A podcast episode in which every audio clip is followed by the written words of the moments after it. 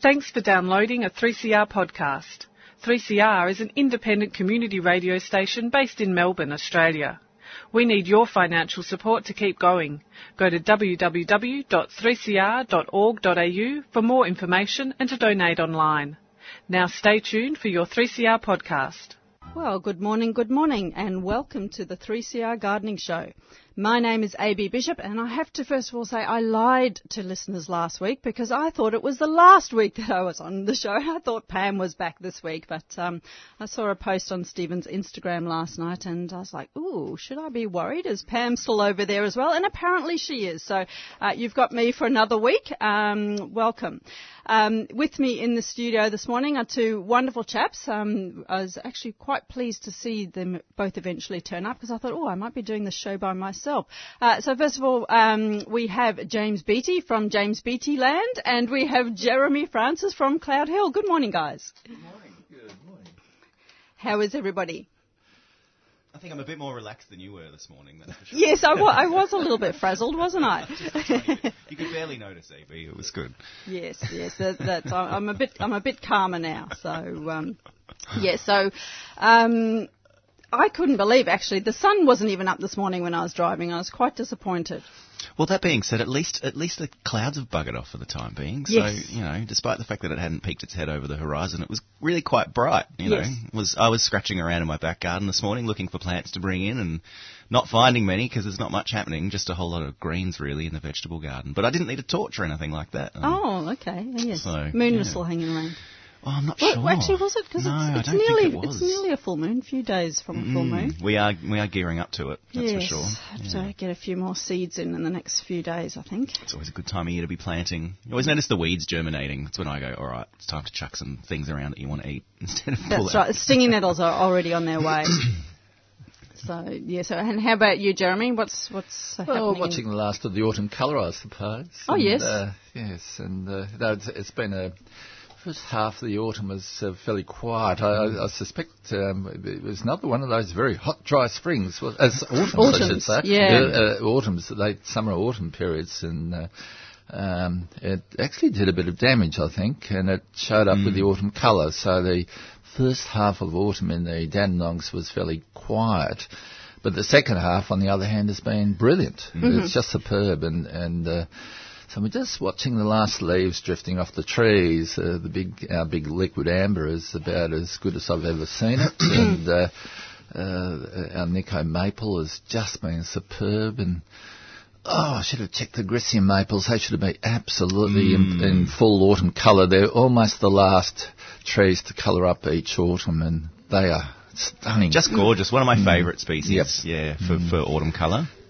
Yeah, brilliant colours, and of course the uh, the bark is why people generally grow them. It's a deep cinnamon, glowing bark, and and uh, and yellow and scarlet leaves over this bark is quite something. I had a little seedling gifted to me by Simon Rickard when I went to visit his garden because they don't often set seed, and that's one of the reasons why they're so expensive to buy in retail. Um, they just don't, don't set a lot of viable seed at all. But he had a little seedling popping up under under his tree in his backyard. So he potted it up and gave it to me, and I took it home and you know put it in a put it on a table out the back and to get good sun and all that kind of stuff and. Kind of, it came back into leaf, and within about two days of it coming back into leaf in spring, the bloody earwigs nipped the growing tip out of it, and I was ropeable, ropeable.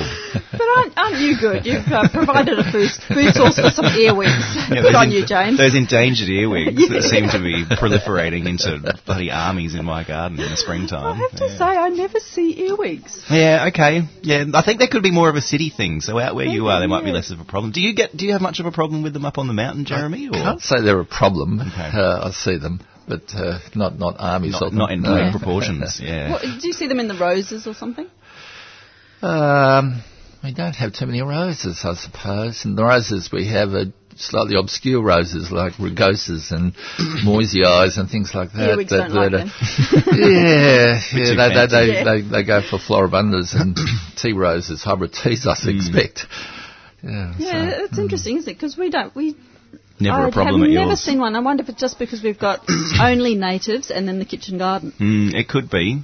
And look, I've got I've got a big deck out the back of my place as well, and they love dark, cool, you know, slightly damp, which is perfect conditions in kind of early spring here in Yep. Melbourne. So I reckon they've built some kind of earwig super city under the deck, and then they go out marauding in the garden in the in the night time. But um, look, they're, they're not a huge problem. But I've I've had to I've had to shift from growing seedlings and transplanting them to basically direct seeding, because if I do put just kind of dot seedlings in my beds, then invariably they're going to come in during the night and mm. just destroy them after I mm. first plant them. So I now germinate 150 broccoli in a line, hoping that it's going to be a defense against the earwigs. And earwigs do your Yeah, thing for that's, you. that's right. To some Wow. extent, yeah. So it's the, it's the only way around it, really. It So saves a lot of help the frustration. Yeah. It, it is frustrating when you're trying to be an organic gardener, isn't it? Yeah, it is absolutely. And look, I've tried building little traps and stuff for them, but it just nothing seems to put a dent in the population in my place. So it's something I've just had to kind of work with rather than ameliorate. No really. upside Yeah. down orange skins or anything like that. Look, I, I did try that. I found it didn't work, but I did one of the one of the most successful things I, I built was a was a little trap, and it, it it did work, and I did trap a lot of them, but they just kept coming, and I thought, well, you know, what's the point really? Um, but it was basically just a just a Chinese takeaway container buried in the ground, um, with a bit of oil, a bit of uh, anchovy oil. They seem to go nuts for anchovy oil, or anything with that kind of fishy smell. So, you know, the straining off your tuna can or something like that in there as well, um, and using using that and a combination of water and a little bit of detergent to kind of get them in there and drown them and suffocate them. Um, and there were, you know, Drown them and suffocate Yeah, them. well, that's right. Go all out. well, you got to be sure. You, know, you don't want them coming back, so you don't want them pulling a Jesus on you or something. Um, but yeah, look. In the end, in the end, I just I just do what I can to kind of work alongside them now instead of trying to kill them. So hopefully that's better karma for my garden as well. But, Yeah, yeah. Did they um, go for the more mature plants, or it's only the real Al- always the small, vulnerable stuff. Yeah. Yeah. nice and juicy? Yep, going for the small and vulnerable, just like Peter Dutton, really. yeah, so he kind of looks like an earwig too. Maybe that's an insult to earwigs. It is sure. absolutely. you got me thinking. Actually, I suppose the earwigs are native. I They haven't would- really thought about I it. I'm reckon sure there there'd be be a whole native ones. host Sure of native ones. Yeah. Yeah. Yeah, mm. I'm, not, I'm not sure the ones I've got are native ones, but that, maybe that's just wishful thinking. So, yeah. See but you know, waving an Australian flag. I do like to look after the insects, and you know, with your book coming out and that kind of stuff, it's a it's a pretty big topic, I reckon. And It is, and it's one of the first things I think we need to reassess, all of us, mm-hmm. how we look at arthropods. Yeah, absolutely. Because it's so easy just to, and, and possums for that matter, it's so easy to get into that habit of just freaking out every time we Every see time an you see an insect. Yeah. yeah, yeah. Without even um, taking mm-hmm. that childlike wonder and wondering what it is and mm. where it lives, and we automatically assume it's, it's It up to no there. good yeah, up to no good in the garden rather than yeah they really are all part of that amazing food web and chain well, they underpin it. They're really important as well. Yeah, certainly. As David Attenborough is doing a thing on ants on the ABC tonight, which I'll be intrigued to see. Ooh, And exciting. uh, yeah, coming from Western Australia, the ants were the big thing there, Mm. which uh, we didn't. I didn't realise uh, oh, until I was, you know. Uh, farming for 15, 20 years or so, and I went to a seminar and and um on business opportunities, and there was actually someone there talking about um, ants and the fact that uh, a big percentage of the world's species of ants live in Western Australia. It's a it's a hotspot for ants. well australia overall is a hotspot for ants I was Yeah, talking but, but, to but, did- but uh, particularly Western Australia, Yes. uh, that, that had never occurred to me before. I, d- I was just used to the idea that every time you pick up, picked up a rock, there was another species of ant underneath it. I thought, no, this is this is uh, truth everywhere in, in, in the world, and and uh, no, he was saying that. It's uh, it's a, it's an oddity of Western Australia, and uh, to the point that there was actually someone who was hoping to set up safari tours, uh, business opportunities, safari tours. For ant oh, lovers. yeah, f- for ant lovers. Brilliant. I was sitting there thinking, yeah, yeah, that, that intriguing idea, but not quite the same as the Serengeti Plains, they can march in single file to look at the ants Just how big do these ants get in Western Australia?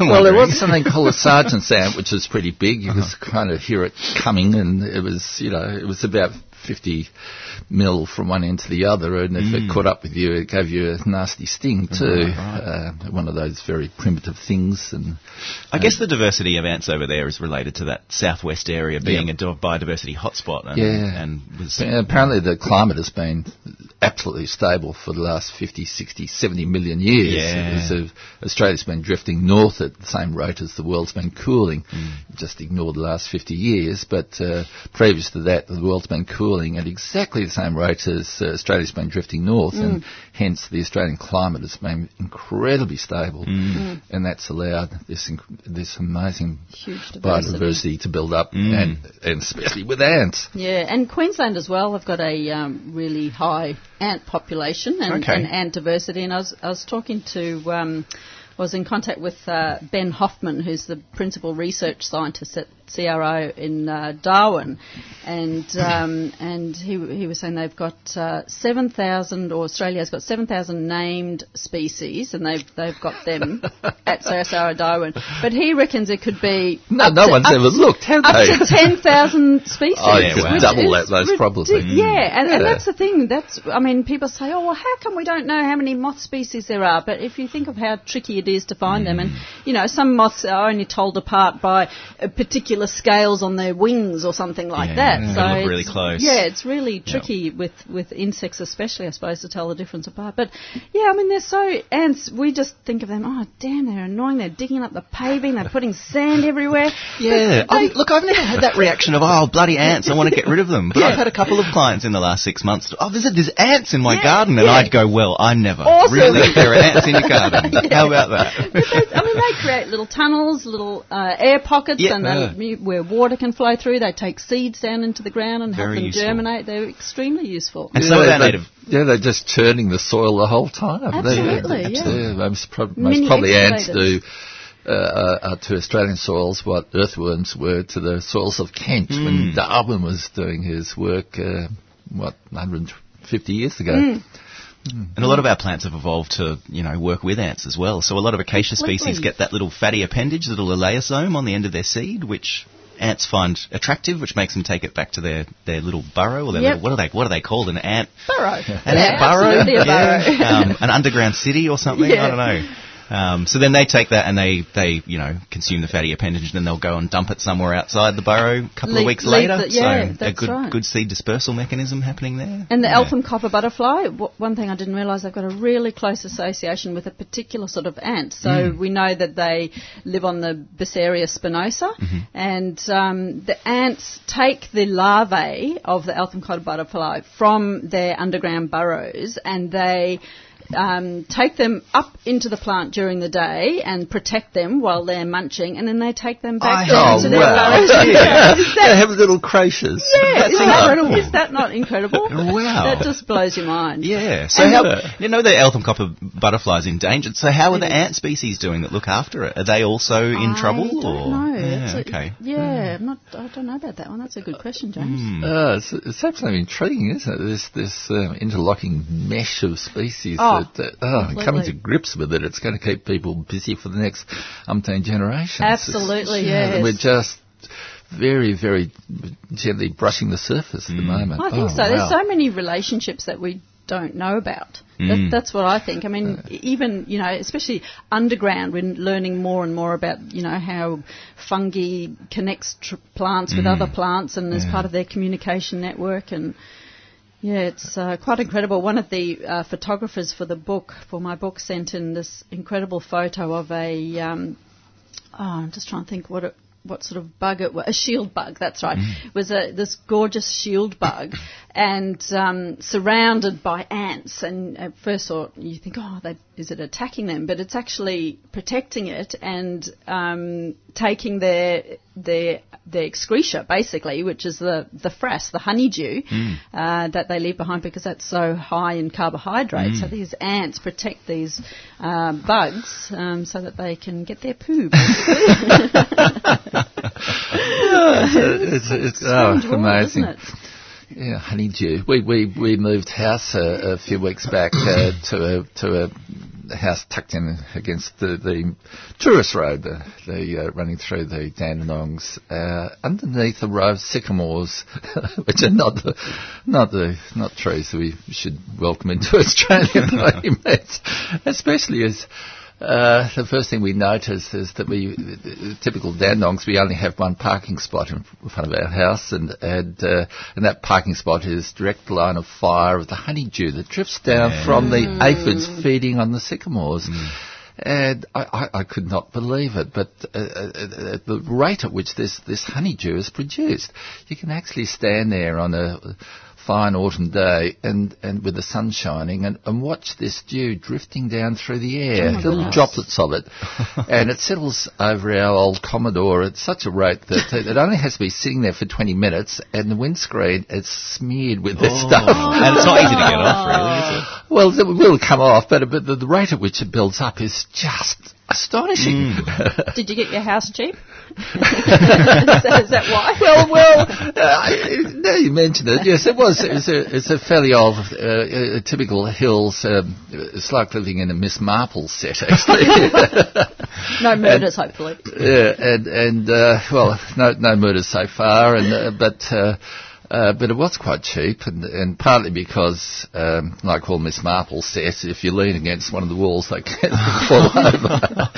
but uh, but it's full of uh, uh lead light windows and that mm, sort of thing, so, so it's quite incredible. But, uh, you need more but it does, your sycamore. Yeah, but yeah. it does just have the one parking spot out the front, and then line of fire of all this honeydew and and just watching this, I, I, you, you, tend to forget it, uh, gee, how prolific, how how active nature is. Mm. And, uh, this is not meant to be there anyway, is it? Sycamores and the aphids in sycamores, but by golly, the, the aphids have taken advantage of these sycamores. Mm.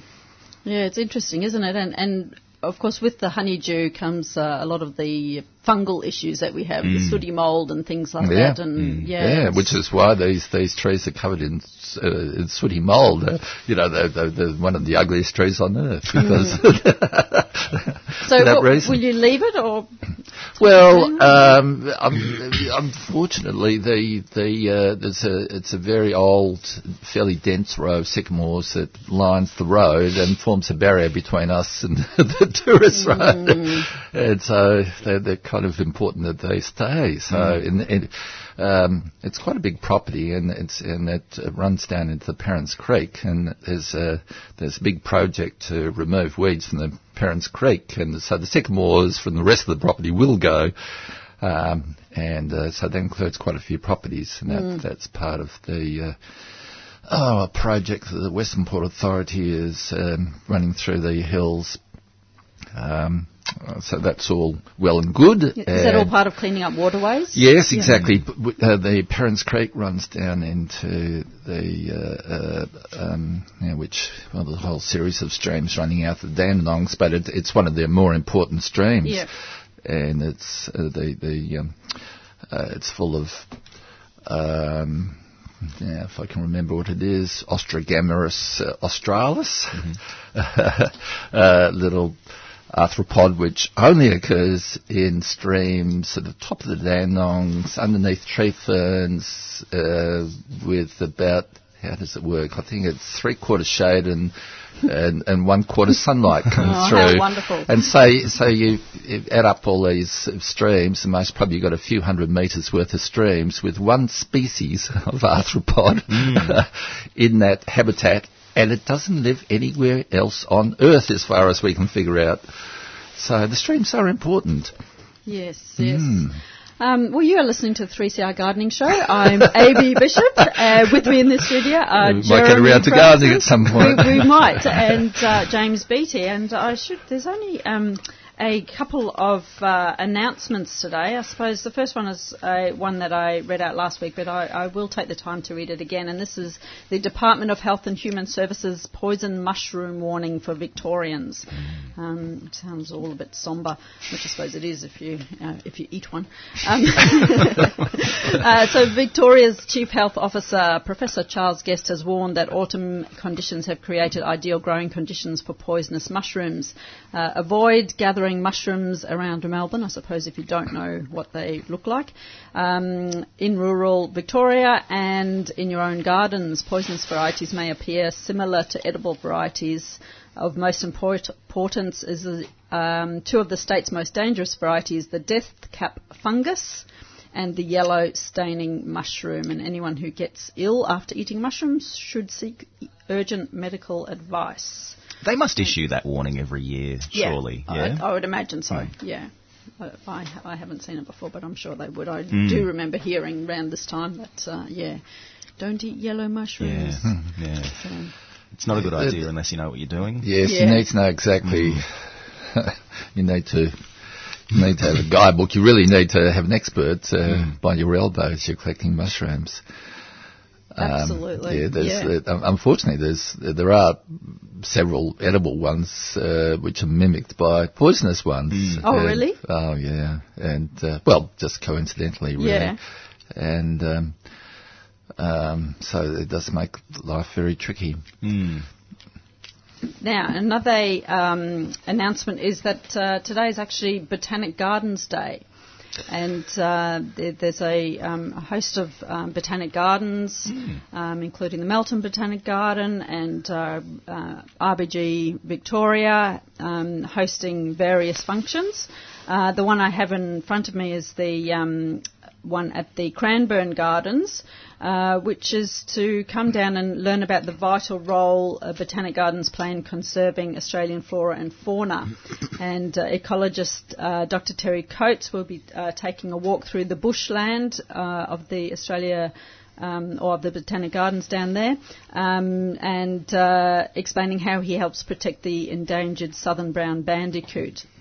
And um, but yeah, there's a, a lot of uh, uh, work and and um, things going on at uh, various botanic gardens around the country and around Melbourne today. So um, worth hopping online and, and just seeing what's going on. Um, but uh, yeah, I mean, botanic gardens are uh, really being recognised, I suppose, and taking more, much more of an active approach in um, tackling our biggest environmental challenges, I suppose, aren't they? They're really, you know, and, and, and they're not just seen these days as a, a place to go and um, have a have a look at nice plants. In in much of the same way that uh, our zoos are taking a much more um, proactive role, I suppose, in in um, preserving species and um, yeah, just um, protecting us from the future in a way, I suppose. Yeah, just adding to that, uh, the, the newest botanic gardens in Victoria is the the Olinda Botanic Gardens, and um, now that was the National Rhododendron Gardens, and the rhododendrons will still Ah, be there. yes, yes. uh, but the the gardens have been extended a little bit um, from a little while back, and the name has been changed, and um, with the idea that much more work will be done in those gardens to um, conserve some of the alpines, some of the uh, endangered alpines from various parts of the high country of Victoria. Oh, right. And um, that that was um, uh, there were photographs of our local member in, in the uh, local newspaper just a few days ago, uh, busily with his spade, with his stainless steel spade, planting, doing a bit of work in the um, in the Olinda Botanic Gardens um, um, with with this this theme in mind. And and so have they given over? Because I know that garden is quite extensive. Have they given over It's a some? big garden. Yeah. Have they? Are they reshaping areas? They. Um, yeah, there will be an area.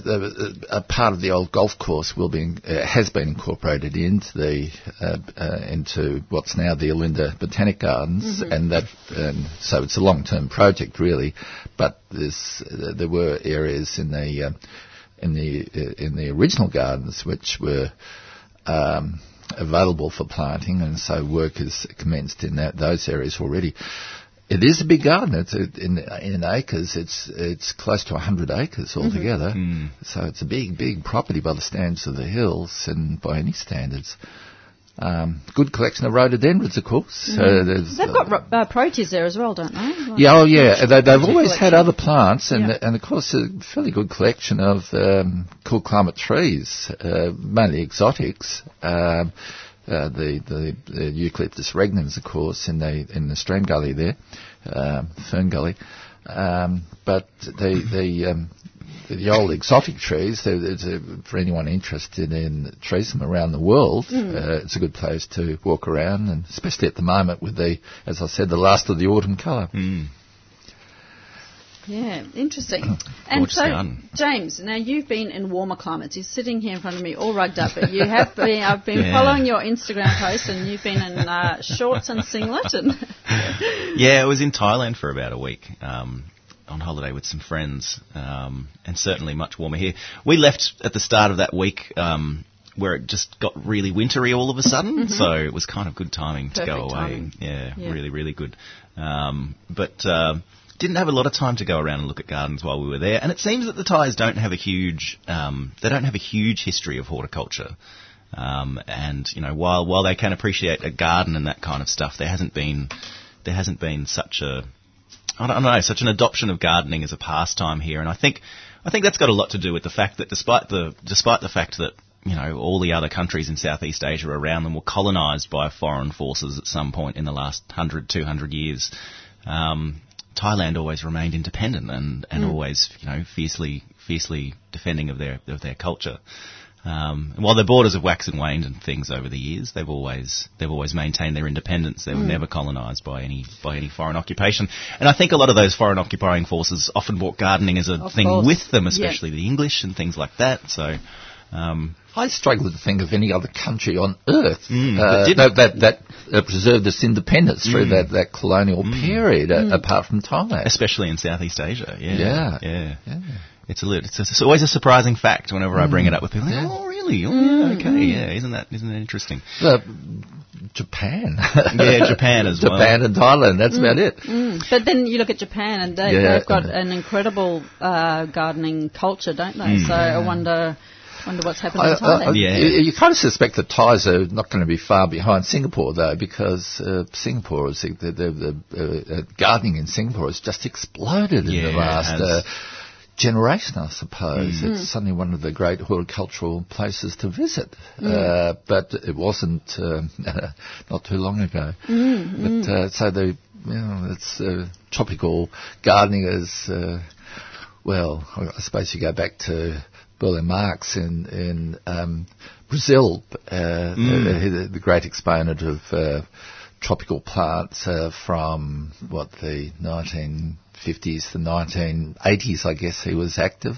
and his extraordinary gardens in Brasilia and and, and such places, and uh, so, so he was the um, standard bearer, and the, and the um, people in Singapore and surely the people in Thailand fairly shortly. Mm, well, I think Singapore, in a sense, are leading the world uh, for their vertical gardens and, and Yeah, rooftop absolutely. gardens, aren't they? I mean, uh, but I suppose you, they plant something there, and you know, within a month, you've got an entire vertical Well, garden. that, every time I go to the tropics, I always think that. I just, I just It's think the, insane, the growth rate that you Yeah. get off of your vegetation here is remarkable. Yeah. You know, and and you know, Yeah. for, for there to be kind of a lack of a gardening culture, I think it's maybe a lot to do with the centralised populations. We stayed in the city areas when we were over in Thailand, and and the one garden we did go and visit, um, you know, we we kind of looked it up the day before and thought, oh, it's pretty easy for us to get there. We can get a car there, and uh, and I think it was called Nong Nooch Garden or something like that, and and all the all the paraphernalia that we saw um, about it before we went. It seemed that they had a really good collection of plants. They had a they had a tropical version of a French parterre garden, and I thought, oh, this could be quite interesting. But not one piece of promotional material that we read mentioned the fact that there were these concrete animals dotted throughout the entire Oh, That's garden. right. I saw those posts. And and I'm talking I'm talking it's like a veritable Noah's Ark, except they've got two dozen of every animal. And and they, they it was really it totally ruined it for me, completely Yeah, ruined yeah, it. yeah. But that being said, they had a fabulous collection of plants. But just this weird, I felt like I'd dropped acid and gone to visit a garden. It was like it was like nothing I'd ever seen. But I could not believe that, despite the fact that we did do quite a bit of research the day before, not one bit of it mentioned that there was this. It was like it was like a garden built by Clive Palmer. They even had a Valley of the Dinosaurs where they had proper sized concrete dinosaurs, and I just thought, what's going on here? You know, it's this. Maybe they're embarrassed by it. If, if the animals weren't there, it would be a beautiful garden, and Yeah. it is a beautiful garden. But the animals certainly ruin it to a large extent. well, for me, for me, they did anyway. Yeah.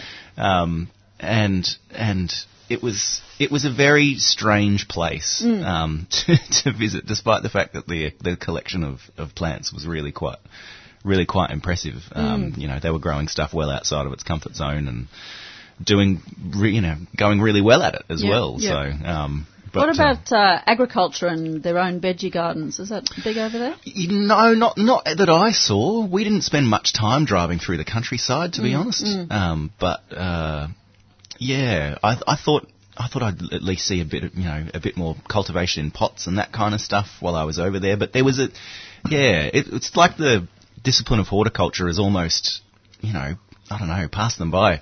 Especially, uh, like I said, we were mainly in the city areas, so so you know, not a lot of opportunity for people to be doing that stuff, I guess. But um, yeah, certainly not as certainly not as in your face gardening culture as somewhere like the UK or you Yeah. know even even in Europe, in Spain, and that kind of stuff. You know, there's a long tradition of of that kind of stuff, but it just it didn't didn't, didn't seem to be in Thailand. Yeah. Almost seems like it's wasted, doesn't it? Mm, Yeah. And like we were saying, the, with the climate that they've got, it's the amount of stuff that you Grow can grow. anything. Phenomenal. Yeah, Yeah, yeah. absolutely. Yeah. But, um, Yeah, going back to Singapore, the, the most extraordinary uh, uh, presentation at Warwick Forge's um, big garden, international garden design conference uh, from a few weeks ago in Melbourne um, was a garden in Singapore. Uh, uh, that was actually been designed by uh, Kathryn Gustafson, um, an American designer, but uh, oh, there was- sort of a, a the, the, the most extraordinary, how would you describe it? It's a, a garden uh, within a building, uh, and the building colossal and, and forming an atrium, which is on an enormous scale, and the whole thing devoted to this. Um, this three-dimensional landscape uh, going up many, many stories high and and uh, very intricate and and um, and uh, now something like this could be completely over the top, but um, um, uh, the designer had, had had created a, uh, landscape in keeping with the, the space. It was it was it's a project. Um, ongoing project at the moment. Apparently, it'll be complete over the next two or three years. But uh, gee, Singapore is a place to watch, and uh, and and working on a scale that we just cannot imagine. Yeah, Mm-hmm. absolutely. And and speaking of that, have either of you been to? The name eludes me now. That massive glass house in in Kent, I think it is in England, um, uh, where they've Oh, the Eden Project. Eden yeah, the Project. Eden Project. Yeah, Uh, Have- have in you been there, Cornwall, Jeremy? isn't it? Cornwall, is yeah, it? Yeah, the yeah. other corner. the other corner. Yeah. Have, have you been there, Jeremy? no, uh, um, you know, next time I should go. yeah. I've always- yeah, I- I've never been there either, but Yeah. my other half has. He Oh, went. okay, He went on yeah. a trip to the UK a couple of years ago, Yeah. and um, he went and, and loved it. Yeah, but not kind of horticulturally inclined. So all Yeah, the technical yeah. questions I was asking him, he was just going, "I don't know. It was really beautiful. It was great." it was England and war. well, it is uh, time to invite listeners to join us. You're listening to 3CR Gardening Show. I'm AB Bishop, and with me in the studio are Jeremy Francis from Cloudehill and James Beattie. Uh, the line to uh, call uh, to join us on air is nine four one nine. 0155 or you could uh, call Rosemary on um, the outside line and she's um, prepared to answer some of your gardening questions off air and her number is 9419 8377 so we'd love to hear from you if you've got a gardening question or comment now Jeremy you have brought in um, something that you Um, wanted yeah, to well, read. well, there's a couple of things. Yeah. Uh, one thing I'll just mention is I, uh, the the um, the um, Tom Piper documentary on Piet um, Oudolf's uh, gardens. I, I think is still showing. Is it? I think. Uh, it was meant to be just one weekend, but their the response was so overwhelming that they decided to, uh, the Lido group of cinemas decided to keep keep it running.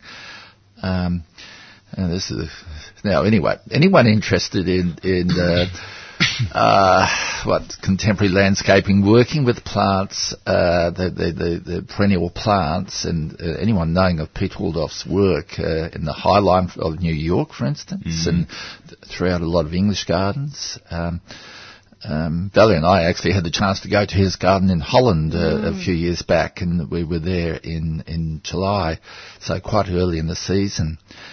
Um, Is that open to the public at various No, no. It, it was we, we, we I, I, had a gig with a tour group, so I was, I was pretending to be the expert garden guide. And Brilliant. at least I could talk about the plants, and uh, except that the the, the planting uh, in his own garden is just overwhelming, mm. and and uh, his, uh, the, the, only sad thing about it was the first day of the tour, and we started off with a, one of the finest gardens in Europe the first day of the tour, and everything was a bit of a. You peaked too early. Yeah, yeah. absolutely. We should have finished it with that garden. oh, it's just glorious. Tom Piper has uh, spent several years putting together this extraordinary documentary, and Tom Piper's a New Yorker, uh, and he generally uh, he does documentaries on artworks uh, and the careers of people, and he decided to follow Piet Oudolf's work and, um, and, and put a huge effort into this amazing documentary, which runs for about 85 minutes or so. Mm-hmm. Um, and, uh, and, and just uh, someone inter- uh, just a keen horticulturalist sort of picked this up on the um, internet and got in touch with Tom and managed to get a copy of this and managed to persuade the Lido group of cinemas to put it on. I mean, this is a, I've never heard of anyone doing something like this before, and and um, they they ran it a couple of weekends ago, and I went along to the first screening, which well they were sold dare, out. Dare, well, dare I say, it was it was actually the the world premiere. Uh, mm. It hasn't even been shown in New York yet. Uh, we're not allowed to call it that. We've got to call it a sneak preview. so scrub that. Uh, it's a sneak preview, not a world premiere. Although it hadn't been shown before, and uh, it was on at the Cameo Belgrave and and and uh, other Lido uh, cinemas in in Melbourne and one or two country cinemas in Ballarat and Bendigo, I think. Mm. And um, it's the first time I'm seeing one of the the, the, the main theatre at at the uh, cameo absolutely full to the point there were people sitting on the steps. Oh, goodness. the response was overwhelming. Take that, Star Wars. Yeah, yeah. and, and uh, so they they're running it on Saturdays and Sundays. So something uh, for anyone interested in in um, contemporary uh, landscaping, mm. just just check with these cinemas, and it should be running, I think, for another week or two, but just on Saturdays and Sundays, four o'clock. Now, the other thing is that uh, my wife actually, uh, Valerie, has been part of a group uh, putting together the secret Dandenong, uh, uh, secret gardens of the Dandenong Ranges uh, tours over the last few years, and um, so not so secret anymore. Not so secret, although the gardens themselves, many of them are gardens which no one had seen before, and, and the, the Dandenongs and the Yarra Valley are just full of uh, people who have made it their life's passion to settle on a block and, mm. and pour hours every week into their gardens. And so there's and a lot be, of them. They would be gardeners' gardens as well, Absolutely. and they are always mm. infinitely more interesting. So and, you know, I'm not. I don't want to sound disparaging or anything like that. But when you go on a lot of garden tours, it's people with lots of money, but not necessarily an interest in gardening. Whereas mm. these gardens yep. sound like people with an interest in gardening. Yeah, yeah. and absolutely right. and so there's there, there, are one or two. Um, uh, landscapers involved with these tours, but generally they are just private individuals mm. with a passion, mm. um, and um, um, sometimes a bit of wherewithal as well. Um, and the principle of the tours is that the, the, the, uh, it's a chance to actually meet people. There's the people uh, you buy a ticket and join a uh, group who climb onto a little coach, a 25-seater coach. And so that's an ideal way of getting around Dandong's, uh, those narrow, difficult to, to, figure out where you are roads, yeah. and, and um, um, and so everyone arrives at a group, and that's a chance for the, the maker of the garden to meet the group and actually show the group around. So it's, it's meeting the gardeners in their gardens. And um, so it's all quite organised. Uh, people uh, meet at Karwarra, mm-hmm. so the native gardens mm-hmm. uh, uh at Kalorama. and um, and from there they um, travel around to three, four um, gardens. There's one or two growing nurseries. There's one or two flower growers. There's there's, there's also even workshops. So there's a whole series of of um, of um, uh, elements to these these programs, and they're run over a, several uh, days uh, over a two week period in October. Now, of course, there's a there's a website, so just Google Secret Gardens of the Dandenongs, mm. and there's the whole program laid out in front of you, and you can go through and, and select uh, from the program. Um, there are a few people, most probably will try and do something every day because every day is different. But for instance, uh, just a, a, brief example of, of the things that they are doing. Um, Philip Johnson is included, so the um, Philip Johnson and his sustainable um, Billabong Gardens, I suppose, mm. rock gardens on the giant scale. Uh, Bickley Vale, mm. now that's the old uh, village at Mooroolbark, uh, designed and virtually built stone by stone by uh, Edna Walling. And um, so there's a chance to see several of the gardens at Bickley Vale.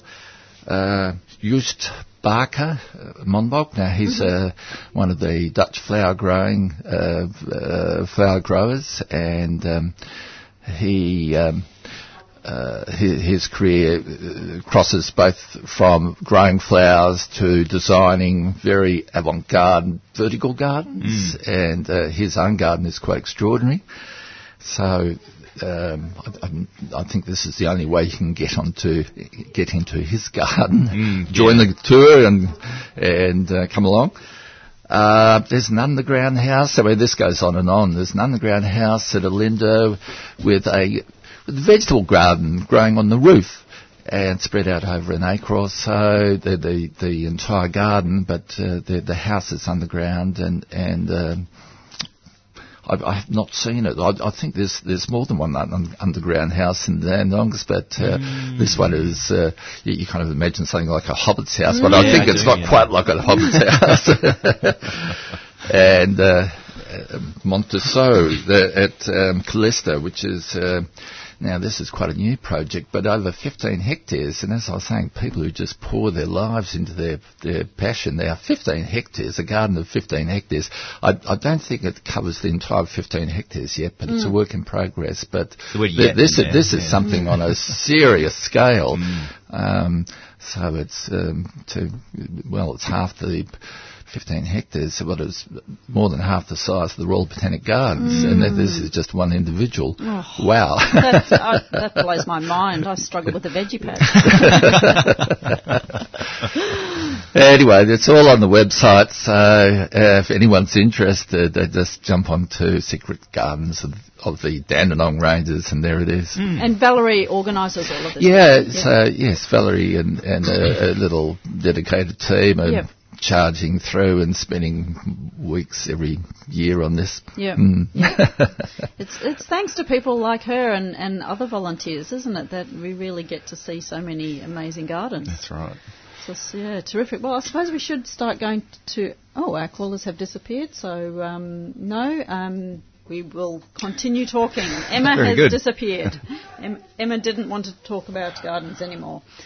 So um, yes, so okay, and um, James, what have um, you been up to? You brought in uh, something. I brought, look, I brought in one plant. I was saying I was out the back, kind of looking through the looking through the back garden as the sun was coming up this morning, and I've just I've got a lot of quite small leafy green stuff coming up at the moment, kind of waiting for it to come on in winter. Um, but I, I, grew this plant last year and let a couple go to seed, and it's become a really, really useful weed. One of those kind of self-seeding mm. weedy edibles. Yep. Um, and it's got a bit of a it's got a bit of an interesting um, a bit of an interesting uh, well, it's difference in popularity out here is it doesn't seem to be very commonly grown mm-hmm. because it does literally only get about that big. It's corn salad or Valerianella locusta, um, and it's a It's a tiny little green. It looks like a little bunch of lettuce or something Or like bok that. choy looks like tiny, It does tiny look like a little choy. tiny bok choy. Um, but it doesn't get much bigger than that. Mm-hmm. Um, and you generally harvest the whole plant when you go to eat it. Yeah. Um, so, that's what about 10, 12 centimetres. yeah, I reckon. yeah. I reckon that's about right. Um, but the leaves on it are really substantial. They're quite toothsome, and Mm-hmm. they've got a bit of a nutty flavour to them as well. Really popular in countries like Spain and things, where you would chuck a bit of tuna in a salad and just give it a light dressing. More about celebrating the vegetable itself than it Yep. is about you know what what other things are in the salad.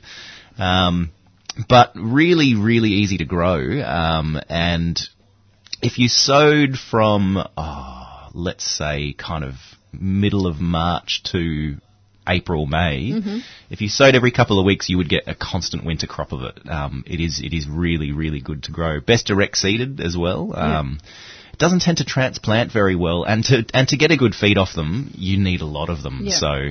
It's not the kind of thing that you're going to buy a punnet of six of and put in and then get something substantial out of it. Yeah. Um, but great plant. Um, I've got it as a little um, as a little kind of weedy crop underneath my broccoli, which is just starting to get above it. So I'll be um, I'll be kind of snapping the bottom leaves off my broccoli to give these a little bit more sun and Yeah. hope that they come on a little bit more. Yep. Um, but yeah, delicious and and a bit of a relatively new one for me. It's only been a couple of years that I've been growing it, but I've been very impressed with Very it. happy. Yeah. And have you got it in, in uh, just the one bed, like the broccoli bed, or is it Yeah, self-sown itself but everywhere? I'd, I'd like to self-sow it everywhere. It, it comes up, you know, like um, like the oh, I'm going to have a mental blank now.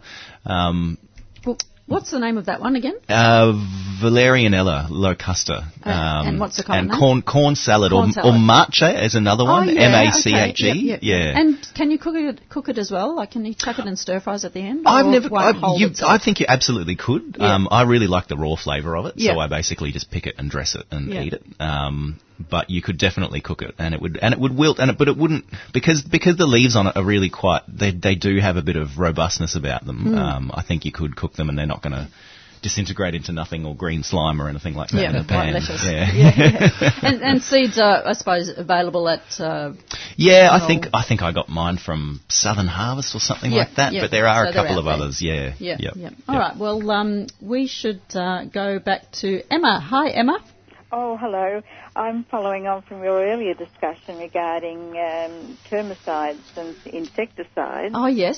Um, I actually live in a village, and uh, while I was away, they sprayed the garden with, uh, I won't mention the trade name, but it was ultra low odour. I queried them, uh, and they just said, oh, well, it was organic. We only use organic sprays. And I, I sent away, and I've got seven pages from the um, insecticide people. But, um, yeah, I suppose I'm angry about it, and um, I, I'd like to find out more about the product so I can go look into it further. What was the name of the product again, or what was the active constituent in? I couldn't. Oh, it's called ultra low odour. I've got seven pages, so I don't quite know which question to answer. Right. And that's obviously marketing material from the company, is it? Yeah, this is from the company who did it. Yes. Okay, okay. Hmm, I'm yeah, not so I just what want to know be. what can I do next to find out more because I don't want that to happen again. I've got nothing in my garden that's alive. No ants, no anything. Hmm, that sounds terrifying. Hmm. It's, it's, It's a it's a problem with calling a spray organic, isn't it? Uh, any insecticide is uh, there are plenty of organic insecticides are actually highly toxic. The, yeah, the manager, um, uh, when I queried them about it, they said it was, um, well, we only use organic. But I wasn't happy with Yeah, that. it's a- so I got this screed of seven pages.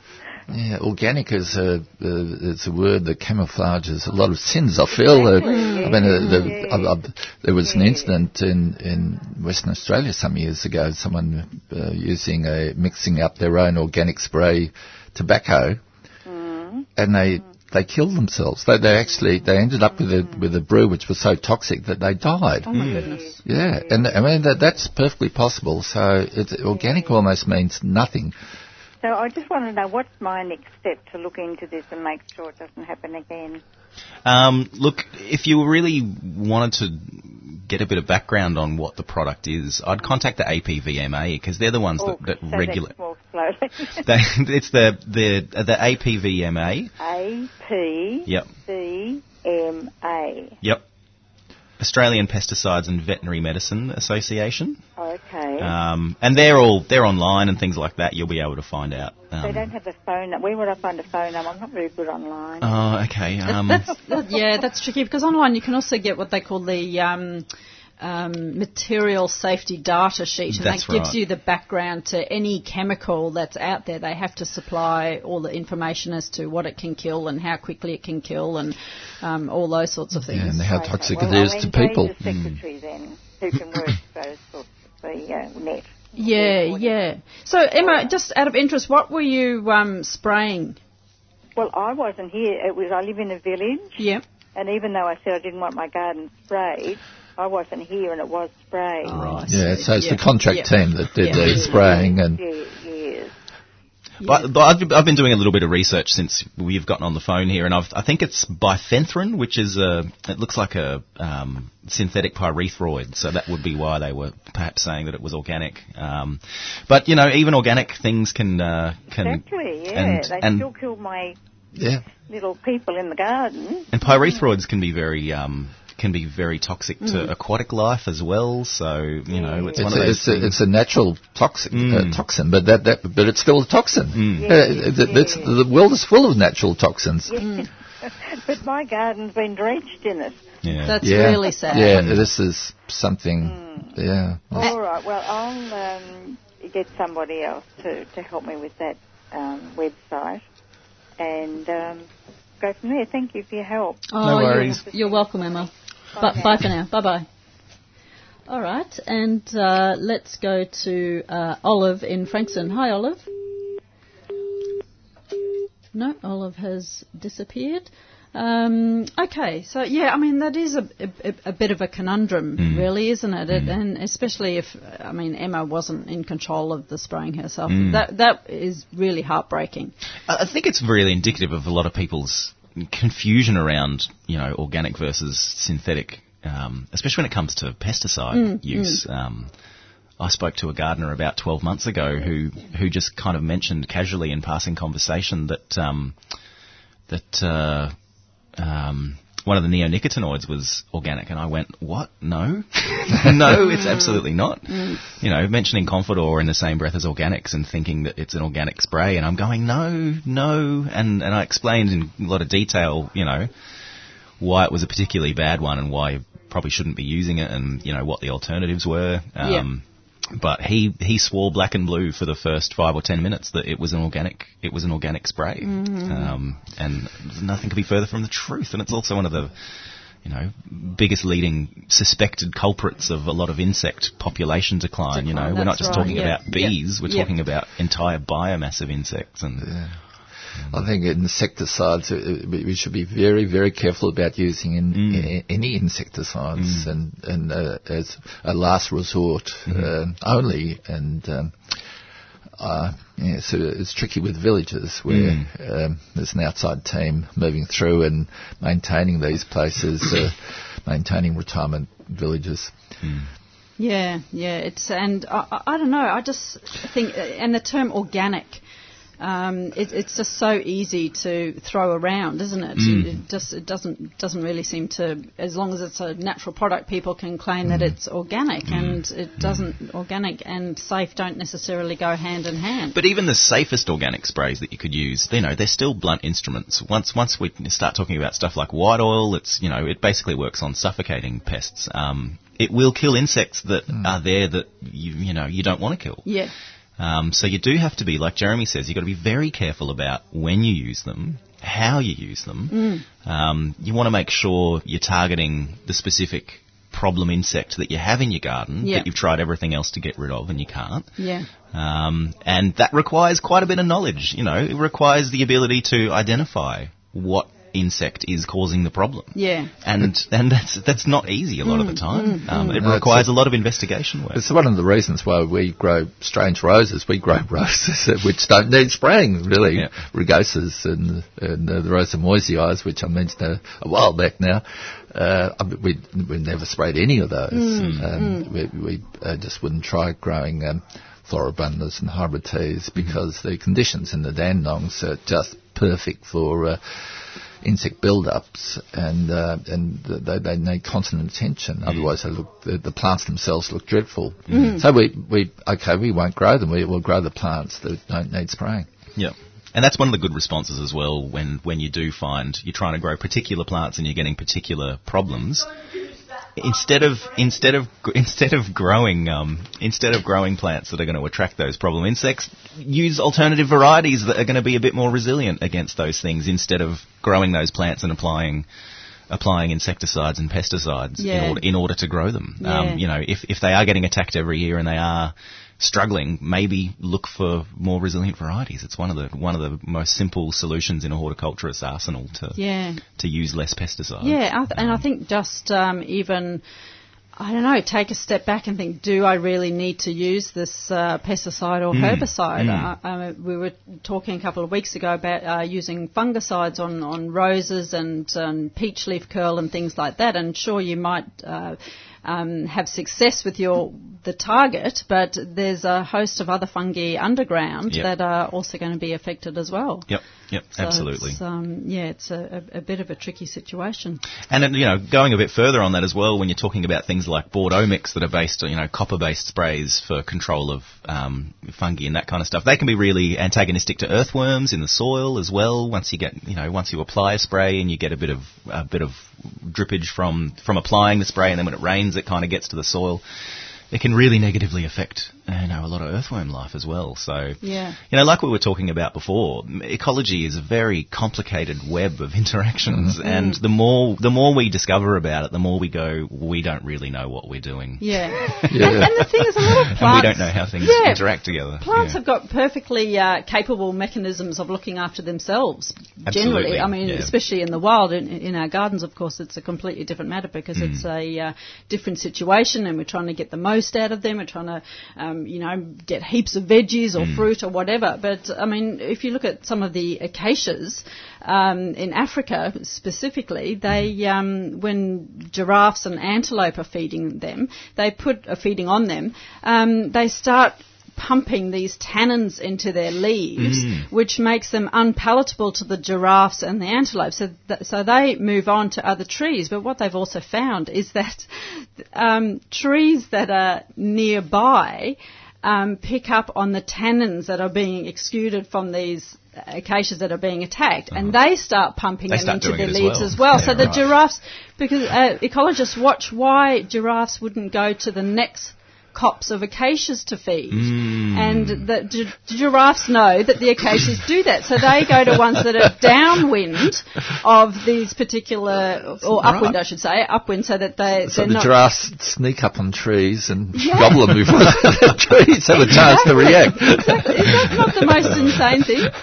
So, It gives a new, new, you know, definition to the word ambush, really, doesn't it? Oh, completely. but there's all these incredible interactions, and Mm. and these are the things. So the acacia bushes they are fed on, but they're not fed on so badly that they'll become extinct, and Mm. the giraffes still get a feed. So that's that whole balance thing, isn't it? Yeah. The plant communication, you know, the emerging research coming out of that is just fascinating. Um, and sorry, we've might, Yes, oh, I'm just having a look at our calls to see if we can. Uh, let's see if uh, Oliver's there. Are you there, Olive? Hi, Olive, are you there? No, Oliver's not there. Um, let's try Pam. Are you there, Pam? Oh, I am here. Hi, Pam. Oh, thank goodness we have success on the phones. Like you do. oh, is this uh, Pam Britton? no, this is no, this Oh. is not Pam Britton. This is Pam Lever from Kyneton. Oh, hello. There's a Oh, few Pams in Pam. Kyneton. I know Pam Britton. Ah, well, there you go. Um, I was sitting listening and I heard you talk about Rugosa roses and then Moyesiais, which I hope I've pronounced correctly. And my ears pricked up because I've had a problem with some Rugosas, which are outside my fence line, but sit in a very hard part of the, um, well, they get all the weather up from the river and then they get all the north wind down the road and they've not done very well. In fact, they've sort of died back quite a lot, which is unusual for rugosas. And I was thinking maybe I should try some other different types of roses and I love, it's the Moy, they're the ones that get the red hips, aren't they? Yeah, the, the, the hips are, Yeah. are, are very spectacular, and and uh, they're even edible if uh, for people who want to eat Mm. rose hips. And they're very edible, probably. Yeah. Oh, that- that- when you say they're outside the fence, are they? Uh, is it in amongst grass? No, I I created um, when I came up here. I created a bed, a garden bed there, and I dug lots of. Um, you know, I've, up, I mean, I've been working for eight years on the soil up here. Yes. if you wouldn't ever know it. Um, but um, where they sit is they face. Um, I sit next to the playing fields for the uh, Sacred Heart Secondary College, and so they get a lot of hard weather that comes across there. So frost is a major issue here for me. Well, well, they grow them in Canada because they'll Yeah. take Canadian frost. Uh, yeah, so but I think I think here it's a combination of everything that's going on with them because I've got a feeling it's the wet soil as well. That yeah, well, that's what I'm wondering. That, that most probably they're grafted, and then and it's actually the rootstock which is the problem rather than the than Right. the rugosa rose. And I, So I'm just trying to figure out why that could be. They are grafted. They were grafted roses, and I have some down the back of my property which face the, uh, which are on the other side of the fence and are they're more sheltered. And those roses do very well, but they are not grafted. They are on their own rootstock. And they, they'd be running furiously, I'm sure. Oh no, nothing. They're not. Furiously up here. I have seen them run. Uh, that, that's, and they naturally form thickets. no, but they are growing well. So they are growing well. But these other ones, I, they grew well to start off with, and they got lovely because my idea was to have a rugosa hedge to shelter the rest of the garden. And, and I thought rugosas would be hardy enough for that, but obviously I think I think the wet soil and it's wet, heavy soil, despite what I've put in it. Um, I think that's sort of good. And I was wondering how tough the other roses were, the Moyesiis. I know they're a I- beautiful I, rose. I, I suspect you're right about the wet soils. Uh, the, the, the, uh, most of the rootstocks actually need a free draining soil, and that's the one factor which they can't cope with. But I'm trying to think if you if you want to grow roses in a wet soil, just which one you choose. That the uh, I, th- I think uh, the I, I shouldn't su- suggest this, but. Uh, well, hesitate to suggest. Um, uh, th- there are one or two roses which will grow in damp conditions. I am I actually. think I think Rosa virginiana will. Um, I need to check that myself uh, once I get home and check my books. There's a, there is um, Palustris is, uh, is another rose which um, um, I'm pretty certain will grow in wet soils, but the, the problem is if you if you simply want to grow hybrid teas, floribundas, the David Austins, the, they're all going to be grafted onto similar rootstock to the rugosas, and I suspect you'll have exactly the same problem. Um, so you, you actually need uh, to do some research and and find something happy in your particular soil and use that for your your hedge, I suspect. I think you are Pam's research, Jeremy. At this point, I, I, I need my library from home and, and my list of plants uh, uh, uh, uh, good for specific locations. And I, I can suggest one or two books uh, to, to look up. Graham Stuart Thomas, of course, the great rosarian, he uh, he did a book on. Uh, he he also uh, wrote books on shrubs and also perennials, and and he has huge lists of plants for specific locations in his books. Uh, there's a uh, the Western Gardening book, the, the Sunset Western Gardening book, and the, uh, the American book, which is absolutely superb. It's an encyclopedia of plants, and all listed according to what uh, climate they'll grow in and, and what soils. Um, and and um, and then with lists of plants for specific locations, and I think that's what you need. So pop along to the library and and see what they have, or order in one of these books. I have already started to extend the planting out to other shrubs, which is probably what I should have done in the first place. But uh, when I heard you speak about those, I thought, oh, he might know something about those roses. I'll ask.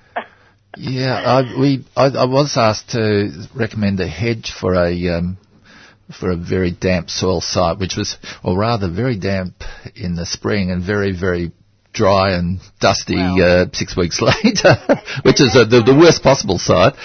And uh, we used a um, one of the Elaeagnus. Mm. Um, and that- Elaeagnus are an absolute boon up here. They grow so well. I have two of them in my back garden. They are the best shrubs.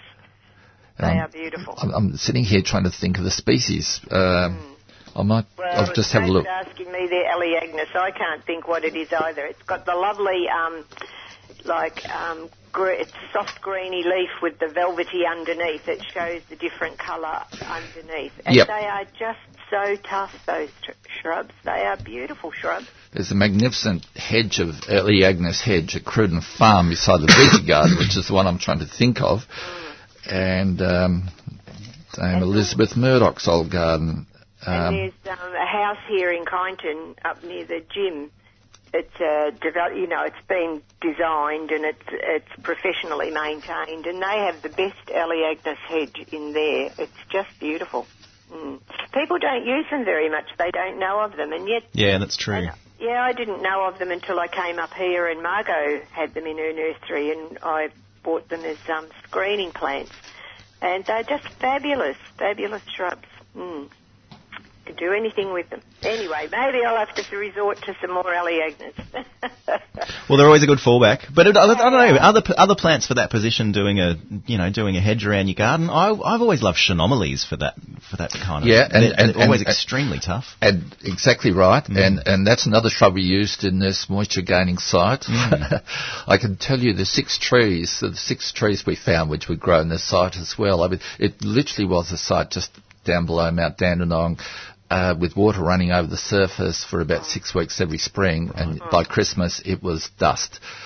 And uh, you're down to our soil. yeah, you're down to taxodiums and Mm. and uh, uh, Quercus palustris, the the swamp oak, um, uh, medlars, but Chaenomeles, yes, Mm. uh, they they grew beautifully and. They will form a, a rather handsome hedge. Yeah, they it's do. a thickening plant. They It's hedge a- up beautifully. It's an incredibly tough plant. It's of course it flowers in in winter, doesn't it? Uh, It does. It's Winter, one of the early first. spring. Yeah. yeah, Yep. and and and and uh, with a rather dramatic flower Mm. on bare stems. So you have a thicket of bare stems uh, uh, full of flower, and So which Chaenomeles are you referring to? Because there's so many of them now, and the old common tough one, which was behind our outside toilet Mm. in Reservoir in our old home.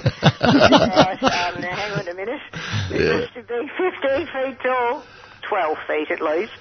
Um, and but you can get so many different varieties of them now, can't you? Yeah, absolutely. They come in a quite a vast array of colours. You can get pure, pure whites and really intense reds and burgundies. Um, and whenever I've used them, they're always they're always generally all pretty adaptable and reliable. And um, it's, don't- a, it's, it's Chaenomeles speciosa, Mm. and it's a whole series of selections.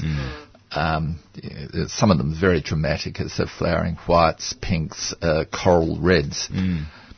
A very, very tough here. plant, so they'll tolerate incredible drought, cold, Mm. heat, anything. And and up here, we had a lovely frost yesterday. yeah, they'll tolerate Yeah. frost. Good. okay. All right. Hmm. And they do hedge quite well time. too. I, I have seen them hedged into a formal hedge, Mm. uh, Yes. and they, they can be very effective. I have too, and they do. They hedge beautifully. hmm Okay, we'll give all of that some thought, and I'll go and probably dig out another rose later. Good on you, Pam. All right. Thanks for Bye-bye. Bye for now.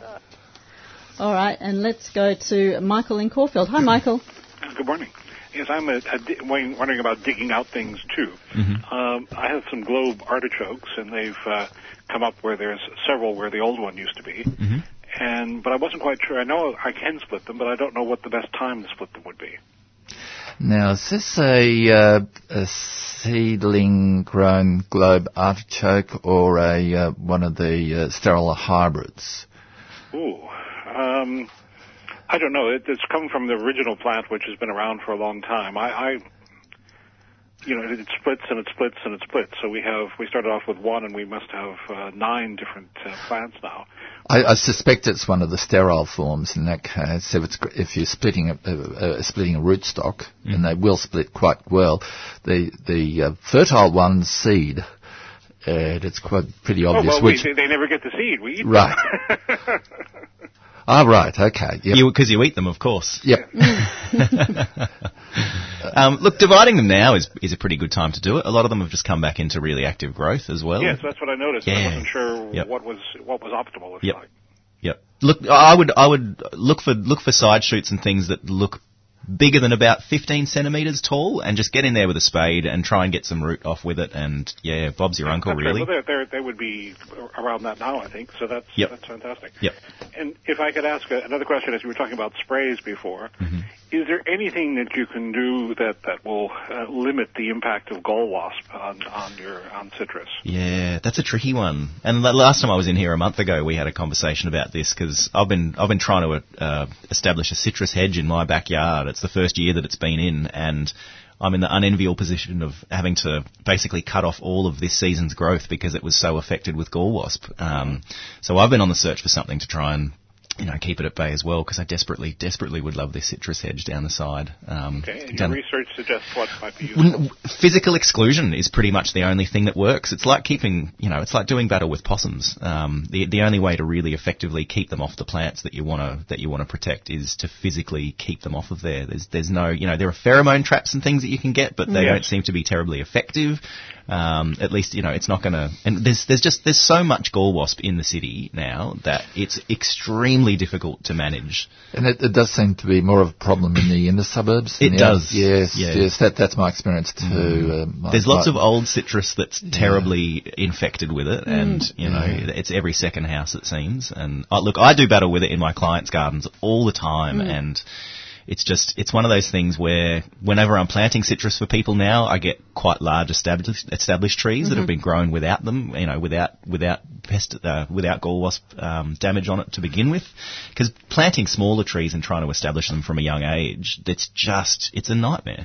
Um, but I do know Karen Sutherland has mentioned on here before that she she can often remove the gall damage from the stem without cutting the whole stem off. Oh yes, I've I've I've learned how to do that. Yep. yeah. Yeah, yeah. So that that would be another weapon in your arsenal, I reckon. But um, when you say exclusion, though, I mean Yeah. these things are really small. They're tiny. They. Yeah, they're absolutely tiny. What would you use that could possibly exclude them? I'm not even sure that fly screen or something is going to keep them at That- bay because they are because they are really really small. But maybe maybe something like muslin is going to keep them out as well, which is also going to let a whole lot of light in. But I don't know if that's You going to be can small get enough. extremely fine mesh and um, basically built for trees. So Hmm. it comes in a in a, um, a, a box shape basically, and you create a frame over the tree and, and hang this uh, this very fine mesh Hmm. exclusion um, thing over it.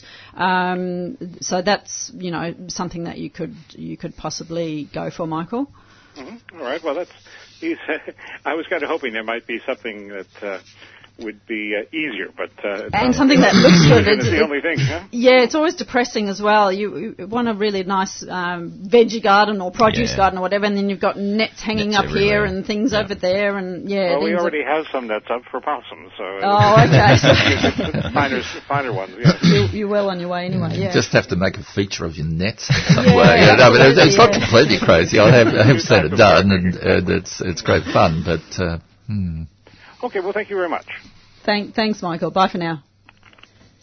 All right, and let's go to uh, Virginia in Coburg. Hi, Virginia. Hello. Thanks for um, holding on. That's fine. Um, yes, I too have some digging and spraying problems. Um, I've got a very old nectarine tree, um, and I'm wondering if I'm thinking of taking it out because I noticed that um, the bark is starting to split and um, it's kind of got quite a bit of orange fungi in it. And also, this year I seem to be inundated with possums and rats and don't seem to be able to get any fruit at all. Um, so, yes, um, if I did take it out, and I'm thinking of taking it out and putting some citrus in, um, if I did take it out, what's the best way of taking it out? Like, if I want to plant something else there, do I get the whole? Presumably, I have to get the whole stump grubbed out. Is that right? Yeah, I would be. Prob- oh, look, I would be getting rid of the stump as well after you Yeah. cut the tree down, because it sounds like you've got a bit of gummosis as well, which is going to be persistent if you don't get rid of bits Yeah. and pieces There- potentially. Um, There's not much gummosis. It's mainly the bark splitting and right. orange fungi, which I think might be just showing that it's pretty old. hmm Yeah, on a, on a nectarine uh, tree, though, Virginia, it also shows that it's pretty sick. Mm. Yeah, right.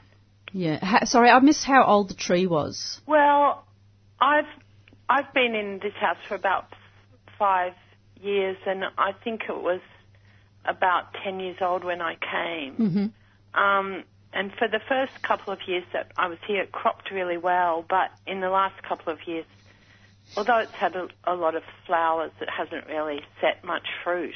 Sure. Have you um, pruned it? Yeah, yeah. Yeah, so you've, you've done done all the right things, basically. Yeah, and I've been trying to, you know, summer prune it um, and gradually bring its size down. It was huge. Mm. But um, now with the possums and the rats, there was a tiny bit of fruit, but it was gnawed and gone when it was completely, the fruit was completely green. So I just think, oh, it's a waste of time. Um, so yes, that's what I'm thinking of doing. Yeah, I mean, it, it's, it's a tricky one, especially when you've got a, a tree that uh, is still producing. Mm. I think you, I suppose you have to weigh up the pros and cons of it. If if you try and really improve the health of the tree, just uh, assume you're not going to get fruit for a couple of years and really prune it hard and apply um, liquid seaweed and, and really try and uh, get the health and vigour back into the tree before. Well, to be honest, I'm a bit over stone fruit. Oh, sounds like you've made your own decision. well, with possums and rats, it's just if, I feel like I'm losing the battle completely. Mm. Whereas with citrus, it's less maintenance, hmm and I found, um, well, my I've got a few citrus in, uh, and yes, I have gall wasp problems, but I found with my orange trees, it's far less prevalent. Yeah. Yeah. So that's what I'm going for. Um, yeah, but so you suggest just getting the whole stump removed and just grubbed out. Remove the stump. There there are other fruit trees. You could think about persimmons, for instance. Uh, Mm. It's a very attractive tree, and generally the possums leave those yeah. alone. I've never seen a possum in a persimmon. and, and, and Make they, a poem they of can be stunningly beautiful trees. And uh, um, uh, um, Their autumn I- colour is brilliant. Yeah. I Yeah. love them.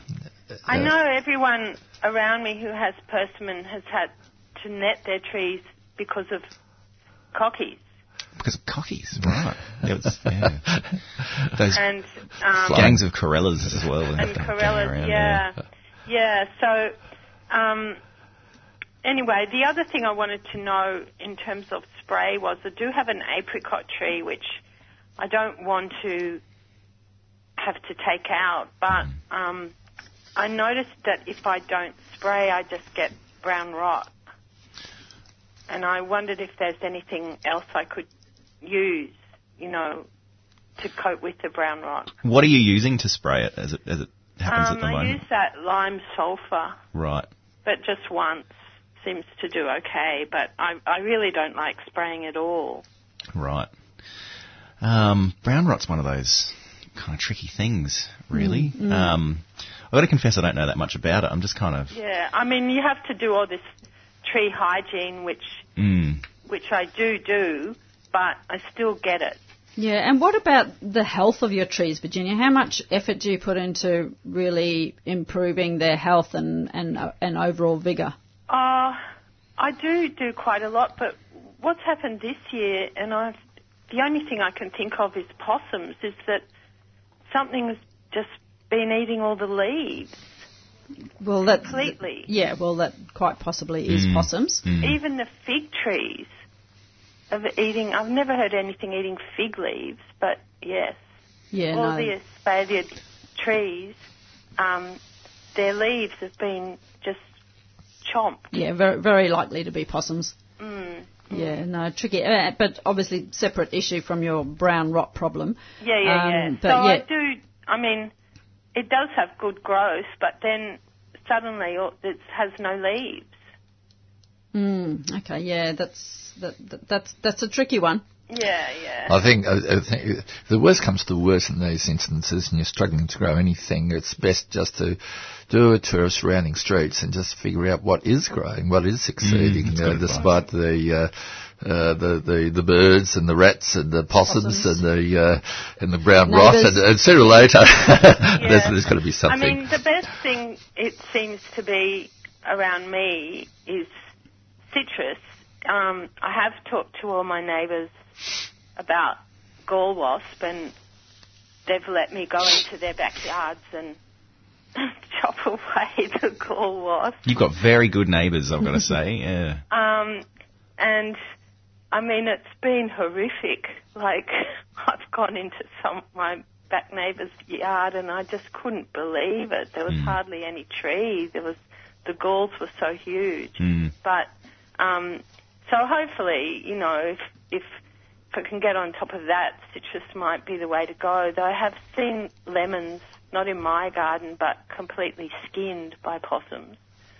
Um, but that hasn't happened yet, so that might be something still in store for me.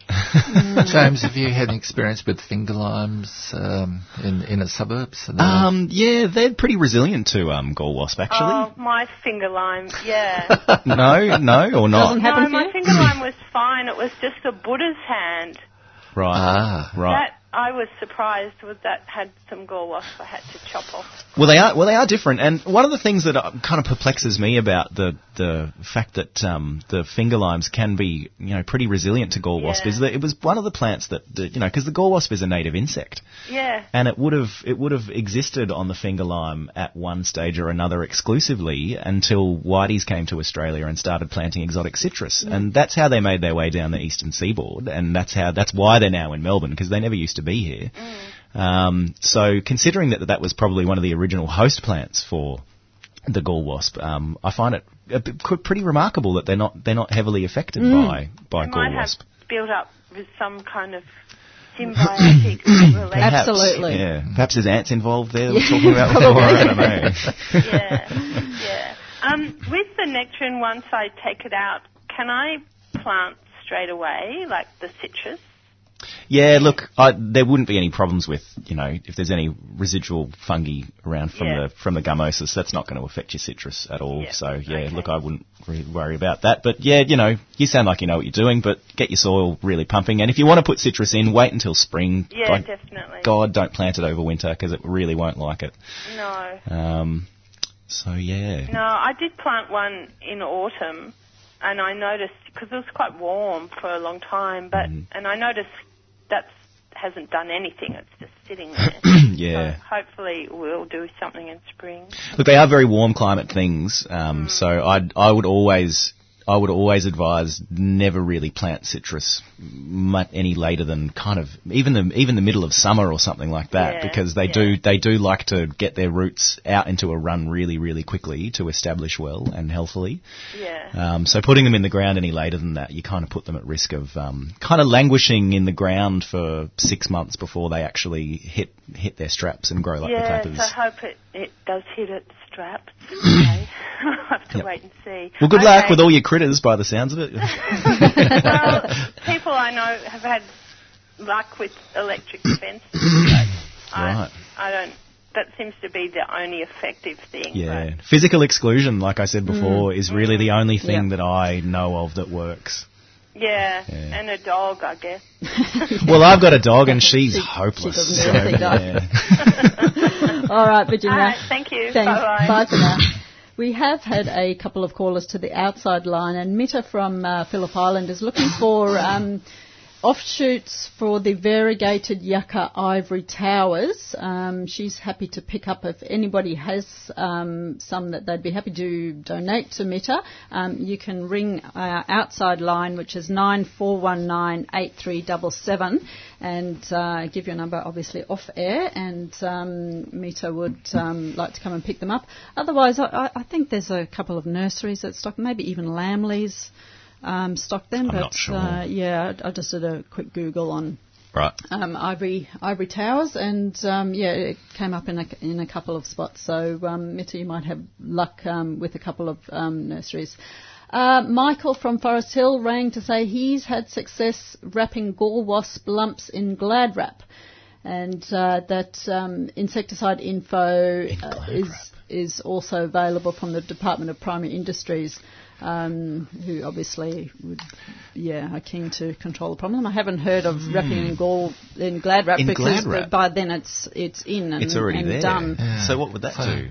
So Would it cook it or suffocated? Yeah. maybe, yeah. I wonder what. Yeah. Mm, I'd like to know more about that. Yes, yes. So, Michael, if you've got more information on wrapping your gall wasp lumps in glad wrap, yeah, let us know. All right. Well, we should go to uh, Lee from Merricks. Hi, Lee. Good morning, panel. Thank you for the opportunity. Oh, thanks for holding. Uh, your previous caller mentioned plants coming into their straps. Well, I've got a pack, uh, patch of cannas, the, the nice dark one with the, or- the coral flower that's been there for years and years and years, barely sort of coping. Um, but in the last year or so, it's suddenly hit its straps and it's taking up more than its allotted space. Right. And I've never really done anything about it because it wasn't looking all that enthusiastic. Mm-hmm. so I've now got sort of warby-looking old stems and new, vigorous new stems. And what are the protocols for canna? I don't know. Should I be cutting them back every year, or it's clearly spreading and I, it's almost out of its allotted space? I used to be working in the Royal Botanic Gardens right next to the gentleman who maintained the canna beds. and those beds were dug every winter. Yeah. And uh, the vigorous side shoots uh, removed and, and replanted and most of the clump thrown away. Or mulched, I expect. They do Uh, make good so- mulch, actually. Yeah, so he uh, it was very spectacular canna bed uh, done in the in the in the old-fashioned way, and, and not something they do nowadays. but it was uh, it was uh, put on a tremendous show for months every summer. It was it was a fairly high maintenance bed. Ah, So so that's that's if you not a high maintenance person. mm, yeah. Um, otherwise, it, it certainly almost it, it would, would be worthwhile digging the clump and, and removing the centre of the clump. And uh, we we have clumps of cannas. They're, they're great fun, and we dig ours once every three or four years rather than every season. Ah, and what time of the year would you dig them? Oh, uh, now uh, through uh, well, generally uh, we, we actually work on our soils in the spring. We'd like to make sure the soils are dry, uh, so dry periods in the spring. Uh, we've just had rain and we're keeping right off our soils at the moment. Um, but it depends on where you are. If you have sandy soil, you can uh, do it now, but otherwise, um, wait till um, August, September. Ah, Uh, but, so, but but we we chop back now. We will be chopping back starting tomorrow morning. right. There you go. Okay, so we're, having dug them up, I then sort of save the uh, good, healthy, strong Yep. bits and throw away the rest, do I? Yes. Yep. Not No, you, you'll, only you, you'll uh, only need uh, three or four pieces, and you'll have fifty or sixty most probably. Okay. Righto. Thank you very much for your assistance. Good on you, Lee. Thank you. Bye. Bye for now. Yes, that's um, whole thing. High maintenance garden, low maintenance garden. I really like that. Yeah, yeah. Bit tricky. So, Jeremy, do you cut them down to the ground? Oh yes, uh, well, to uh, just, uh, Just a enough. few Just- inches, yeah. yeah, hundred mil or so. Yeah. I think it's Wyoming, isn't it? The old orange one with the purple foliage. I think I've it got is, no yeah. idea. Yeah. no, I haven't had any um, any experience with them in Australia. In South Africa, we had a lot in the garden, and I spent many an hour pulling the flowers apart as a kid. So that's my experience with um, with cannas. Yeah, there's some big collections of them around. There's uh, a gentleman in Queensland with, with two or three hundred Mm different cannas. Yeah. That would be a bit of work. Mm. He's in his 80s too. Mm, Gee, geez. Keeps him young, I'm sure. Yeah, absolutely. Well, you are listening to the 3CR Gardening Show. I'm AB Bishop, and with me in the studio are Jeremy Francis from Cloudehill and James Beattie. If you'd like to ask us, ask us a question or got a gardening comment, give us a call on nine four one nine zero one double five. Or if you would like to talk to Robin and Virginia on the outside line, um, call nine four one nine eight three double seven. Now, um, Jeremy, earlier you um, started reading me something, and you said you had something interesting that you wanted. Oh, to right, read. okay.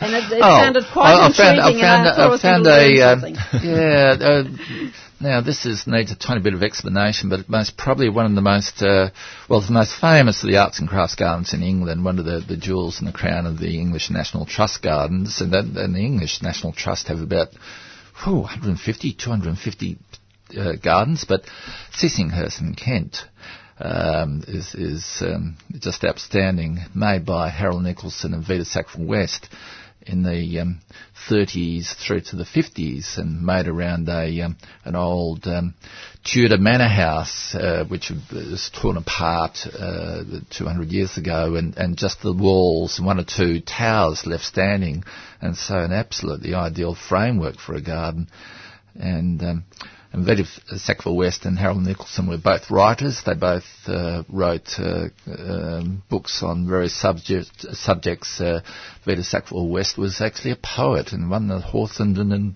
Prize at one point for her poem, The Land. Uh, she also wrote a, a long epic poem on gardening. Goes on for about 50 pages, which is uh, So you're great fun to read. no, no. We- you've, got, you've got 14 minutes. but I, I found a letter. Uh, they, they started on their garden in 1931 and um, 1932, I think it was, and, and I found a letter and uh, some letters that were published, written by um, Harold Nicolson to Vita Sackville West.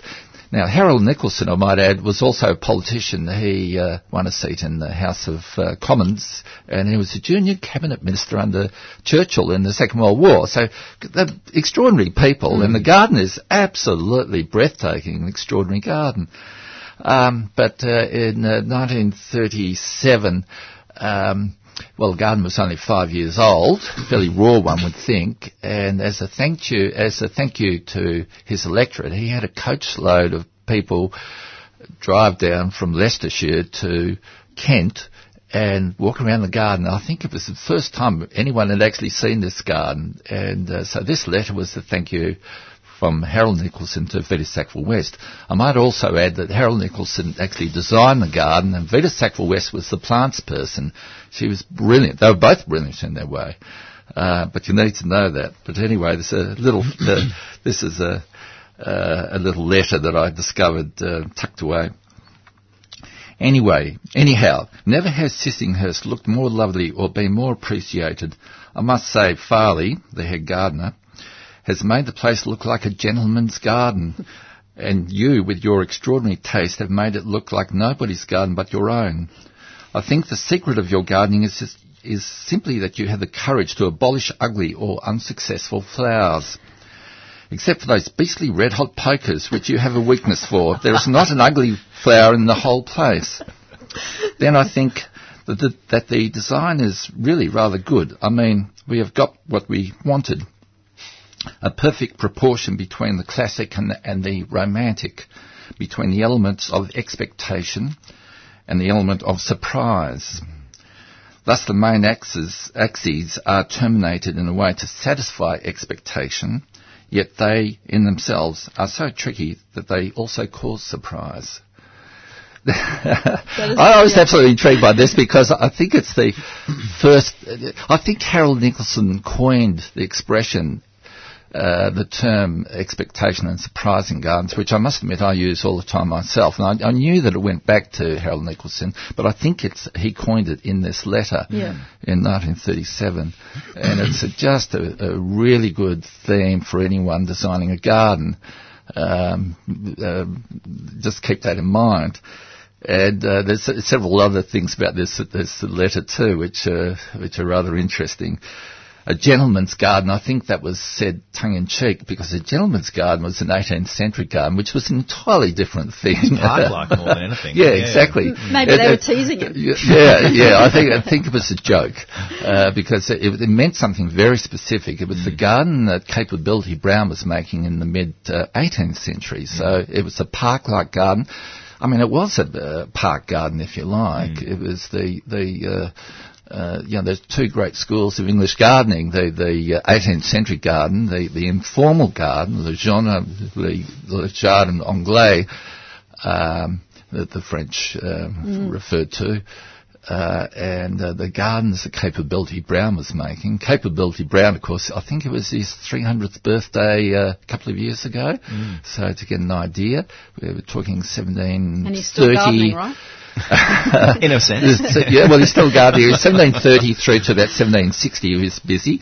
And he was extraordinarily busy because he made about 270 gardens. He started at Stowe, very famous 18th century garden at Stowe, mm. and one of the, the, the, one of the two or three earliest of them. If you, th- th- there was an article in Country Life adding together the acreages that he worked on. It came to nearly half a million acres. And no other landscaper in the history of landscaping has come close to the work that he has done. And he actually changed the face of England. Now, that's, uh, I'm going on about this a little bit because the, the, the extraordinary thing for Australians is that when Whiteys first came to Australia, everyone said that the Australian landscape looked like a gentleman's, Gentleman's garden. garden, yeah. That was Aboriginal traditional owner Mosaic Burning. It created this this landscape of of of uh, of uh, grasslands intermingled through shrublands and and trees. Sometimes trees growing in rows, and it looked like. Now, the best example of a gentleman's garden, of an English landscape garden, the 18th century style, outside England, in the world, is the Royal Botanic Gardens in Melbourne. Hmm. So anyone in Melbourne who's walked through the Royal Botanic Gardens, keep in mind that all of Australia looked something like that in the old hmm. days, hmm. talking predisposition. And um, so there's, there's a lot of themes in this tiny little bit of writing, I feel. And not only the content, I just like the letter itself. I, I think we should um, bring in a uh, national letter writing day and we all pick one gardener friend whose garden we really appreciate and we write them a long letter, something along those lines of, of how we appreciate it and, and, and the things that maybe they should change. The lost, the lost art of correspondence. That's right. Really, isn't it? Not, I, not I, just I, a- mi- I might add that if you go to Sissinghurst today, you can walk walk around the cottage garden in particular, which is a section of the gar- of the overall garden. It's all broken up into garden rooms, of course.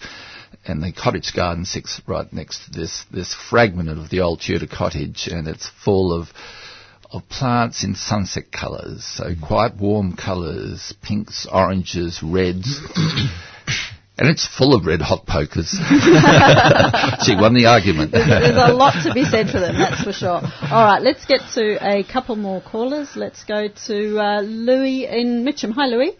It's Lois. Actually. Lois, hi, Lois. no, but I don't mind Sorry being about called Louis. It depends on your nationality. um, yes, I'm just wanting to follow up on a pe- uh, question that Pam from Kyneton asked. And you did mention before the flowering quinces, the Chaenomeles, that um, there was another one, and it sounded like it started with A, and I couldn't quite catch it, Jeremy. Elaeagnus. Ellie Agnes. It starts with an E. Oh, Ellie. wasn't? It's my, my Well, horrible that's mangling of the English language. book and I saw, uh, it, and it was an E, and I wondered whether I'd made a mistake. Now, would you please spell it? Um, E L E L A. yes, L- No, E L E E L E yes, A A G yeah. N U S. Oh, right. I need to write this down as I go, and I'm. I'm It's a tricky one. Yeah, it is. It's like Elanus, isn't it? Yes. Uh, yeah, they're, they're tough plants and they're all quite interesting. There's one or two sucker. There's one called macrophylla uh, with with large uh, silvery leaves, which uh, doesn't sucker, and I've used that for a hedge in difficult circumstances.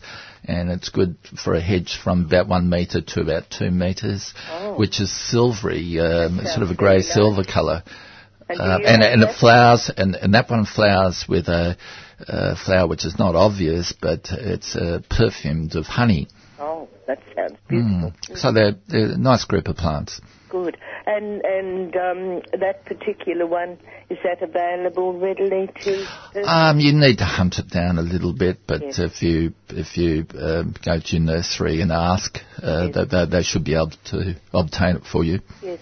I, I was also wondering whether Pam has considered with the rugosas, etc., that she just takes a lot of cuttings and gets them growing on their own rootstock so that um, the water or the dry weather doesn't affect them. But I mean, dry weather is supposed to be quite all right for rugosa. Yes, um, yeah. Well, most roses are happy in dry conditions. Yes, there's there's not to too be. many that are happy in, in wet conditions. No, no, that's right. In, in fact, I've, you know, had a few plants that are probably, oh, not a few, a couple um, of roses that tend to, if they do get wet, they do get knocked.